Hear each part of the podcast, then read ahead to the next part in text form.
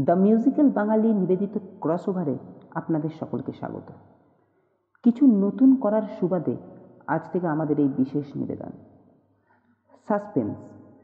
ব্যাপারটা সবার কাছেই খুবই আগ্রহের বিষয় এবং সেটার কথা মাথায় রেখেই আজকে আমাদের প্রথম গল্প। গল্পটি বেছে নেওয়া হয়েছে কিছু বিশিষ্ট বিখ্যাত ছোট গল্প সংকলন থেকে। তাহলে চলুন শুরু করছি আজকের গল্প unsolved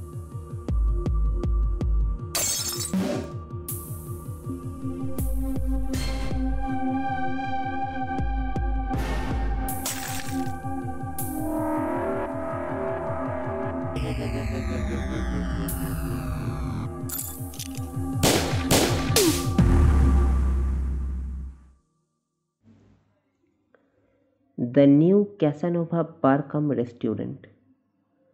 শহরতলির বিখ্যাত বারগুলির মধ্যে একটি, যেখানে রাত বাড়ার সাথে সাথে জনমানুষের চলও সমানুপাতে বাড়তে থাকে। দরজার বাইরে, অ্যালকোহল ইজ নট অ্যালাউড লেখাটি কেবল নিছক শব্দমাত্র। এখানে নানা ধরনের মানুষ নানা রকম উদ্দেশ্য নিয়ে জমায়েত হয়। কেউ কয়েক ঠোক পানীয়ের মাধ্যমে সাময়িক অবসাদ দূর করার জন্য, আবার কেউ বা নিছক আনন্দ করার জন্য। এখানেই রাতের অন্ধকারে কিছু অপরিচিত মানুষ কখন যে নিজেদের পরিচয়ের আড়ালে পরস্পরের সাথে পরিচিত হওয়ার প্রয়োজন বোধ করে, সেটা বোঝা যায় না। এরকমই একদিন রাত্রে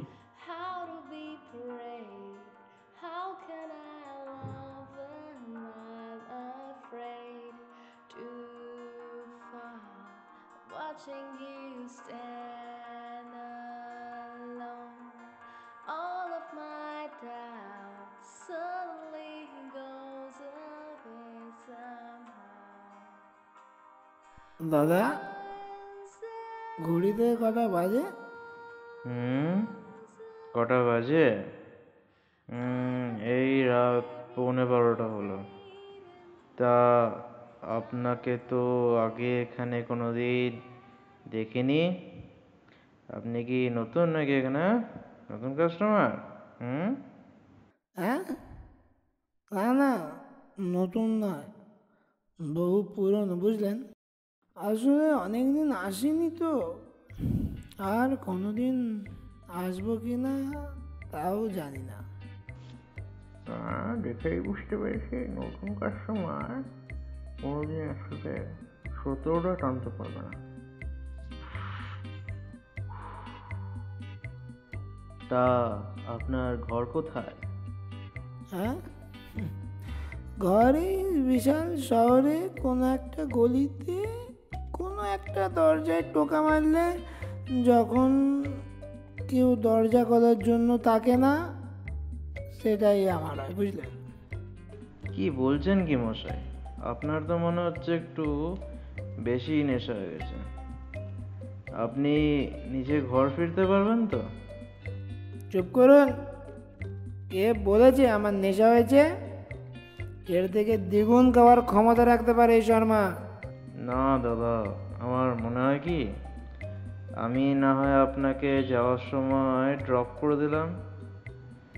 আপনি নিজে বাড়ি ফিরলে হয়তো একটা বড়সড় বিপদ ঘটে যেতে পারে।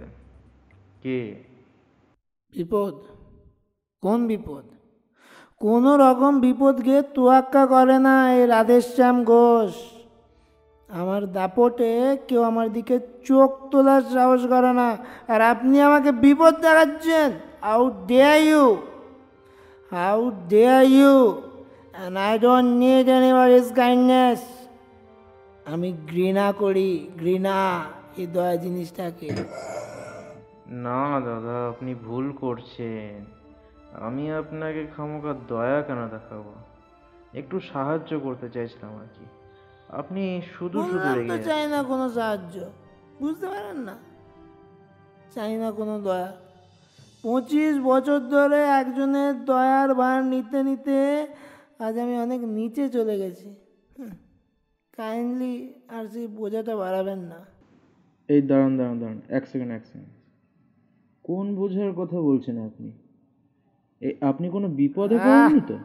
বললাম তো আমি কোনো বিপদকে তোয়াক্কা করি না। আর বিপদ আসার আগেই আমি এখান থেকে চলে যাব। কোনো বিপদ আমাকে ছুতে পারবে না। অনেক হয়েছে আর না চাই না কারোর কোনো অনুগ্রহ চাই না আমি। আরে মশাই আপনি কার কথা বলছেন? কে আসবে? কার অনুগ্রহ? আমি তো কিছুই বুঝতে পারছি না মশাই। একটু খোলসা করে বলুন না। বুঝতে একটু সুবিধা হয়? আপনাকে আমি কেন বলতে যাব? আপনাকে চিনি না আমি। ভয় নেই বিশ্বাস করতে পারেন। কিছু বললে আপনারই মনের বোঝাটা একটু হালকা হবে। বিশ্বাস জিনিসটা অত ঠুনকো নয় যে সহজে এই বিশ্বাস জিনিসটা কাঁচের থেকেও টুনকো আমি তো তাকেও বিশ্বাস করেছিলাম। কি পেলাম? আর সেই বা কি পেল হ্যাঁ? কয়েকটা লোহার টুকরো ছাড়া? আরে আবার সে এক কথা। কার কথা বলছেন আপনি? কে? কি পেল? সর্বাণী ঘোষ। ও সরি নামের আগে কি একটা যেন বসাতে হয়? ভুলে গেছি। যাই হোক। পঁচিশ বছর আগে ওর বাবা এক বাউন্ডুলের ছেলের সাথে ওর বিয়ে দেয়, বুঝলেন? মেয়েটা নাকি তাকে ভালোবেসেছিল। ধনী বাবার আদুরে মেয়ের আবদার। বাবা ফেলে দিতে পারেনি। তবে এ তো আর বাজারের কোনো ক্যালনা নয়, যে কিনে দেবেন। হুম, বাবা, বিয়ে বলে কথা। মেয়ে থাকবে কোথায়? খাবে কি?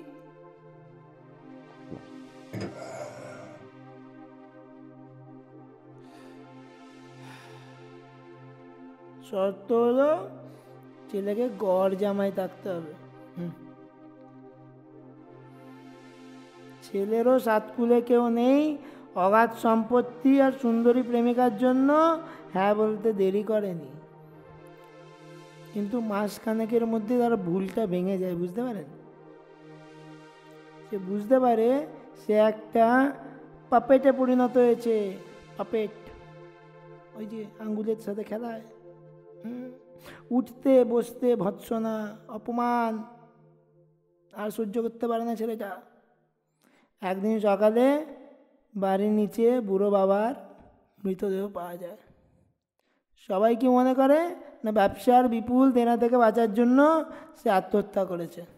হ্যাঁ সেটা কি আত্মহত্যা ছিল না নাকি? হুম? শ্বশুর মশাই মারা যাওয়ার পর ছেলেটি কি ভাবলো এবার সব সম্পত্তি আমার হয়ে যাবে। মূর্খ মূর্খ ছিল সে। এতদিন কাঠের পুতুলের মতো থাকতে থাকতে তার বুদ্ধিটাও সেরকমই হয়ে গেছিল। মরার আগেই বুড়ো সমস্ত সম্পত্তি মেয়ের নামে করে দিয়ে যায়। সেই উইল অনুযায়ী সে এখনও সম্পত্তি থেকে অনেক দূরে ছিল। তারপর সম্পত্তিটা কি ছেলেটার হয়নি? অপমানের মাত্রা আরও বেড়ে গেল।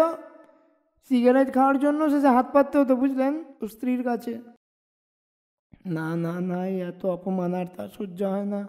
সব যেন মাত্রা ছাড়িয়ে গেল সেই রাত্রে যখন ছেলেটি তার স্ত্রীর আনলক স্ক্রিনের হোয়াটসঅ্যাপে এটা মেসেজ ঢুকতে দেখল, বুঝলেন?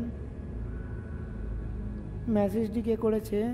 অরুণ বলে তার এক কর্মচারী, অরুণ বোস। তাদের অফিসেই কাজ করে। আর অরুণের পোস্টও অফিসে খুব তাড়াতাড়ি বেড়ে যাচ্ছিল।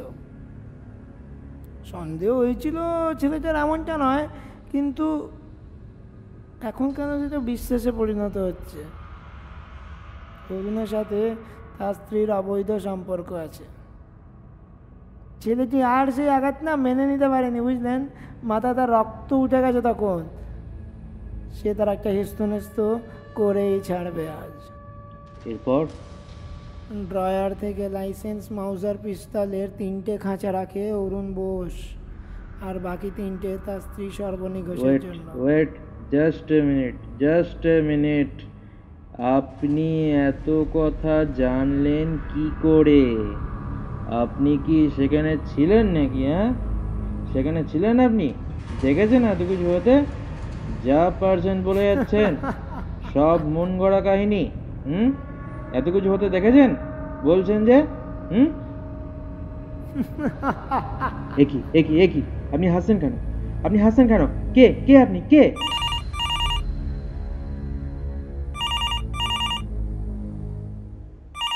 হ্যালো।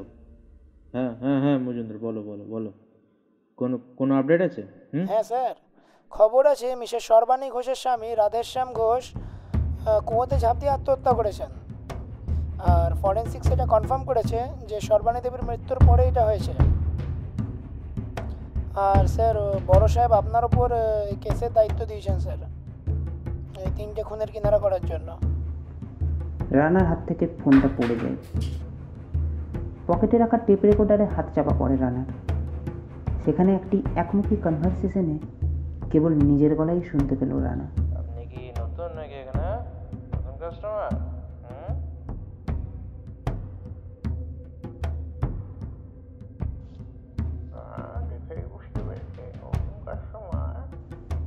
চোখ পড়ে যায় সামনে রাখা একটি ড্রাইভিং লাইসেন্সের ওপর। সেটা ছিল রাধেশ্যাম ঘোষের। আর তার ঠিক সামনে একটি কাগজের টুকরো। তাতে লেখা আছে?